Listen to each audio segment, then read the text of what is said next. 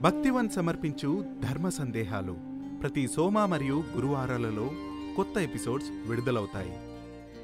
ఆలయాల్లోకి చొక్కాతో వెళ్ళవచ్చా? శ్రీ గురుభ్యో నమ. జయ జయశంకర హరహర శంకర. ఈనాటి కాలంలో అనేకులకు ఒక సందేహం. ఆలయంలో వెళ్ళే సమయంలో చొక్కా ధరించాలా? ధరించకూడదా? కొన్ని ఆలయాలలో చొక్కా తీసివేసి లోనికి రావాలి. అనే నిర్ణయాన్ని అమలు చేస్తున్నారు. మరికొన్ని ఆలయాలలో అలాంటి నిర్ణయాలు ఏవి ఉండడం లేదు. అసలు చొక్కా వేసుకోవాలా వద్దా?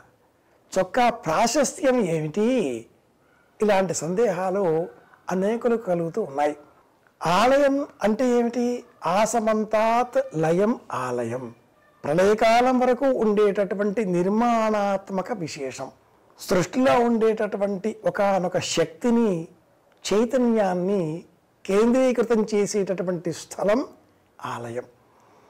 ఈ ఆలయంలో మళ్ళీ గర్భాలయం అనే ఇంకో పదం కూడా ఉంది. చూశారు? గర్భాలయం. ఎక్కడైతే స్థిరమైన అర్చామూర్తి దేంచేపు చేసి ఉంటుందో ఆ అంతరాలయానికే గర్భాలయం అని పేరు. గర్భము అతి రహస్యమైనటువంటి నిగూఢమైనటువంటి క్షేత్రం.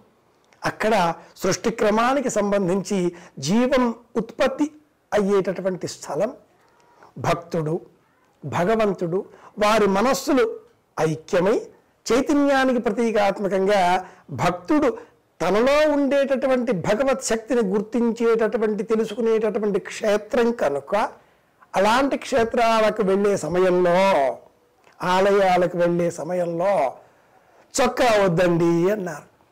అదేమిటండి బాబు? చొక్కా ఎందుకండి? అంటేను చొక్కా అంటే ఏమిటి? ముప్పది రెండు గుడ్డ ముక్కలని చిన్న చిన్న ముక్కలుగా కత్తిరించి ఆ వస్త్రపు పీలికలను ఒకటిగా జతకూర్చినటువంటి వస్త్ర విశేషం చొక్కా. ముప్పై రెండు ముక్కలు అవి ఆ ముప్పది రెండు వస్త్రాల పీలికలను చక్కగా కుడితే ఆ కుట్టు కనిపించకుండా ఉండేటటువంటి దాన్ని మనం చొక్కా అని చెప్పేసి వేసుకుని పెడుతున్నాం భగవంతుడి దర్శనానికి వెళ్ళే సమయంలో వస్త్రం ఏది ధరించామో ఆ ధరించిన వస్త్రానికి సంబంధించిన రెండవ అంచుగల వస్త్రం భుజాన ఉండాలి. ప్రవర్తనకు నియమానికి సముద్రానికి మాటకు ఒక హద్దు ఉంటుంది. సముద్రానికి హద్దు చెలియలి కట్ట. ప్రవర్తనకి హద్దు కూర్చునే విధానం. మాటకు హద్దు విరామ చిహ్నం. భోజనం చేసేటటువంటి కంచానికి అంచు చిహ్నం ధరించే వస్త్రానికి అంచు హద్దు. నియమము. నియమంలో ఉన్నప్పుడే జీవోన్నతి కలుగుతుంది అభ్యున్నతి లభిస్తుంది కనుక సంప్రదాయం ఇలా ముప్పై రెండు పీలికలతో కూడుకున్న ఆ వస్త్ర విశేషాంశాన్ని ధరించకుండా చక్కగా ఒక ధోవతి ఒక కండువ భుజంపై ధరించి వెళ్ళాలి అంటూ తెలియజేసింది. ఈ కండువ భుజంపైన వేసుకునే అంగవస్త్రం ఎటువంటిది? ఈ భుజం పైన వేసుకునే కండువ ఎందుకు వేసుకోవాలి? చొక్కా ఎందుకు వేసుకోకూడదు? వేదం చెబుతుంది. ఆ వేద ధర్మాన్ని అనుసరించి ఈ కండువ వామం అంటే ఎడమ భుజం పైన ఉంటే దేవతారాధన చేసే సమయం. కుడి భుజం పైన ఉంటే పైతృకకరమైనటువంటి శబ్దము అంటే పైతృక సంబంధమైనది వాడుతున్నాం మనం. పితృదేవతాకమైనటువంటిది ఆబ్దికం శ్రాద్ధం ఇలాంటి వాటిల్లో కుడి భుజం పైన. ఇన్నాళ్ళు పక్కనే కూర్చున్నది హారంలో మెడలో హారం వల వేసుకోవడం. ఇలా వస్త్ర విశేషాంశాన్ని రెండింటినీ ధరించి రేవతి స్వావ్యక్షం కృత కాశ్చాకృతగ్గుస్వా ధియోవయన్న భగ్న అవృంజం సహస్రమం తాగం. అభితో అయచ్చన్ ఈ మంత్రం చదువుతూ వస్త్రం ధరించాలట. వస్త్రేణ బపుషా వాచ విద్యయా వినయేన చ. ఈ పంచవకారములలో వస్త్రం మొదటిది. కనుక భగవంతుడి సన్నిధానానికి వెళ్ళేటటువంటి సమయంలో చొక్కా ధరించకూడదు.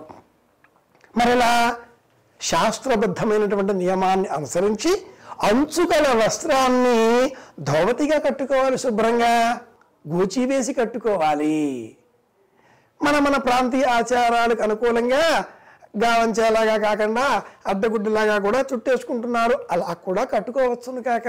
కానీ భుజం పైన అంగవస్త్రం మట్టుకు ఉండాలి. కనీసంలో కనీసంగా హీనపక్షంగా అని చెప్పుకుంటే మట్టుకు ధోవతి చొక్కా లేకుండా బయట తినడం ఇబ్బందికరమండి అనుకుంటే ఒకవేళ మీరు వేసుకున్నా కూడా ఆ పైన అంగవస్త్రం తప్పనిసరి. చొక్కా లేకుండా బయట తిరిగితే మాకు ఇబ్బంది అండి అలవాటు లేదండి అనుకునే వారికి మనవి. సనాతన భారతీయ శాస్త్రీయమైనటువంటి ధర్మాన్ని అనుసరించి నుదుట బొట్టు పెట్టుకోవడం ధోవతి కట్టుకోవడం అంగరక లేదా చొక్కాయ ఏదైనా వేసుకోవడం భుజం పైన కండువా పెట్టుకోవడం ఇలా కండువా ధరించి ఆలయానికి వెళితే ప్రసన్నుడైన ఆ పరమాత్ముడి అనుగ్రహం మనకు లభిస్తుంది ఆనందం కలుగుతుంది. కనుక ధర్మం తెలుసుకుందాం జగద్గురువులు శంకర బోధనను విందాం. జగద్గురువులు శంకరాచార్యులే. వారు చెప్పిన మాట మనకు శిరోధార్యం. కనుక గురువాక్యంగా భావన చేద్దాం. భారతీయమైన సనాతన ధర్మాన్ని అనుసరిద్దాం. ధర్మాన్ని కాపాడుకుందాం. అందరి శ్రేయస్సును కోరుకుందాం. శ్రీ గురుభ్యో నమ. శుభమస్తు.